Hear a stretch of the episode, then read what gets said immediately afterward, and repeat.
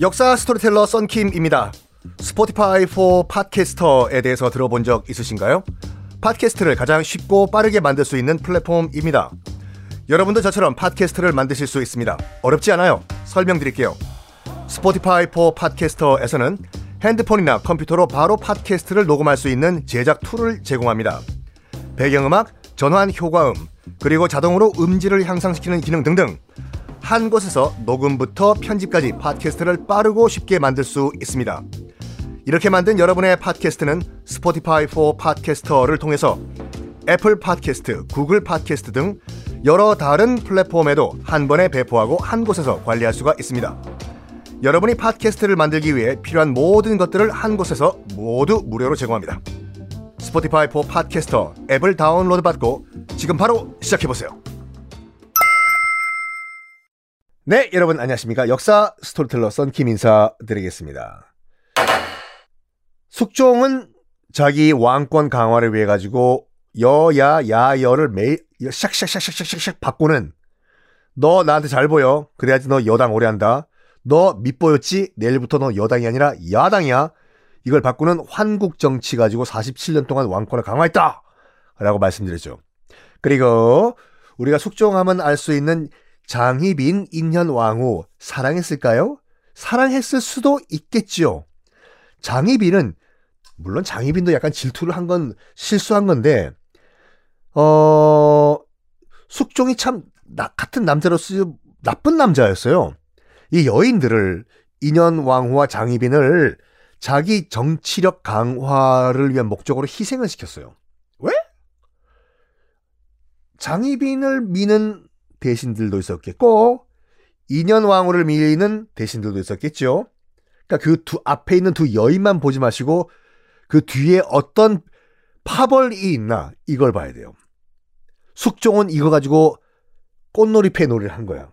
오늘은 장희빈, 내일은 인현왕후 이런 식으로 차차 말씀드리겠습니다. 어, 요 방송 들으시고 어, 이 드라마를 보시면 훨씬 더 이해가 빠르실 거예요. 일단은 숙, 숙종은 효자로 시작을 했습니다. 숙종 아빠는 현종이죠. 옷싸움 가지고 15년 동안 싸우다가 그냥 허무하게 돌아가신 현종. 이 죽자마자 아이고 아이고 곡을 하고 있는데 예조에서 숙종을 찾아와요. 예조가 누구냐면 뭐 이조, 병조 여러 그 부서들이 있지 않습니까? 예조는 예법 담당하는 담당하는 부서. 당연히 병조는 치고를 떠나거라 김병조가 아니라 군사 부분 국방부죠. 여기서 와요. 전하 앞으로 선왕 전하의 장례 절차를 보고해드리겠습니다. 스텝 1 뭐뭐뭐 하고 스텝 2 염하는 절차 스텝 4뭐 기도하는 절차 쭉 얘기를 해요. 필요하겠죠? 근데 갓 즉위한 14살짜리 숙종은 울면서 다 필요 없다. 다 필요 없어. 지금 너무나도 슬프다. 이런 게 뭐가 중요하냐?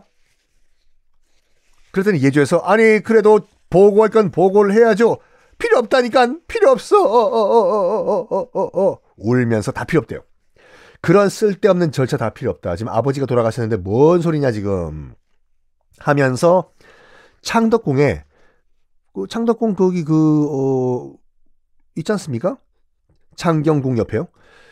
창덕궁에 현종 시신 안치된 곳에서 울면서 절을 하면서 바로 그냥 어좌에 올랐다고 해요. 기록을 보면 어좌는 그 임금님 의자죠. 어좌는 아무나 못 앉아요. 왕이 아닌 사람이 앉으면 죽어요. 골룡포라고 여러분들 그 빨간색 그 조선 왕이 입는 옷 있지 않습니까? 그거 아무나 못 입, 아무나 못 입는 게 아니라 그 입으면 죽어요. 왕이 아닌 사람이. 그래가지고 제가 누누이 강조하지만 그 세종대왕의 집현전 얘기 너무나 미화 아름다운 스토리로 지금 포장돼 있지 않습니까? 그 신숙주가 야근 쓰고 있는 거 세종이 그 내시 시켜서 몰래 가서 보고 와라. 전하, 아직까지 지금 야근 중입니다요. 아 그래, 알았다. 한 시간 후에 전하, 아직까지 신숙주가 지금 야근 중입니다요. 요거요. 이거요. 지금 현재 회사 상황으로 상황으로 바꿔보면 소름 끼치도록 무서운 얘기라니까요. 여러분들이 지금 야근하고 있는 거 사장이 한 시간마다 와가지고 체크하는 거예요, 지금. 세종은 만약에 사장님이었다면 근로기준법 위반이에요. 하여간, 꼭이요! 동트기 직전에 신숙주가 드디어 책상에 엎드려 자고 있다. 라는 소리를 듣고 세종이 지, 직접 자기가 입고 있던 빨간색 공룡포를 벗어가지고 덮어줬다라는 얘기죠. 이거는 신숙주를 죽이는 얘기예요. 이거 누가 보죠? 신숙주는 죽어야 돼요. 어, 좋아. 임금의 의자. 여기는 당연히 임금만 앉을 수가 있습니다. 여기에 어, 어, 어, 어, 아바바바, 아바바바, 어, 어, 어, 어, 어, 하면서 울면서 앉아요. 처음으로 앉은 거야. 그 순간 공식적으로 왕이 되는 순간이었어요.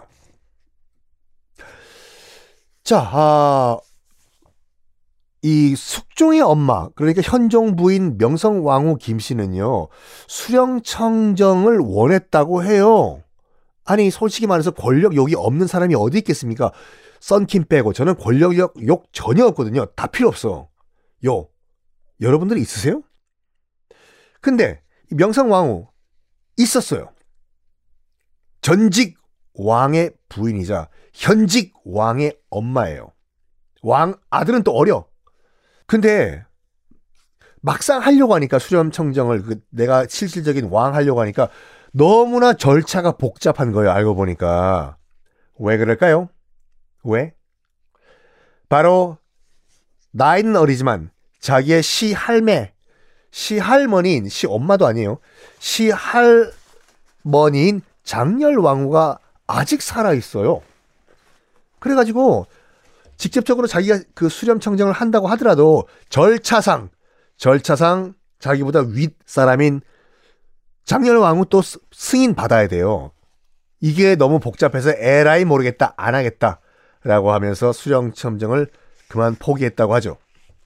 자 다시 돌아와 가지고 자 현정은 마지막에 죽기 전에 서인을 내치면서 남인의 손을 들어줍니다. 그런데요, 남인이요, 너무 오랫동안 만년 야당을 해가지고 집권을 잘 못해요. 눈치를 보면서, 야, 우리가 이게 권력 가진 거 맞아? 꿈이야 생시야. 아이고, 이거 아닐걸, 이걸, 이게 만년 야당 그, 이건데, 어, 그래가지고, 서인의 기가 꺾였다고 하더라도 지금 숙종이 집권했던 이때는요, 궁 안에는 여전히 서인들이 집권을 하고 있던 상황이었어요. 이 상황에서 숙종은 어떻게 서인들을 처리했을까요? 다음 시간에 공개하겠습니다.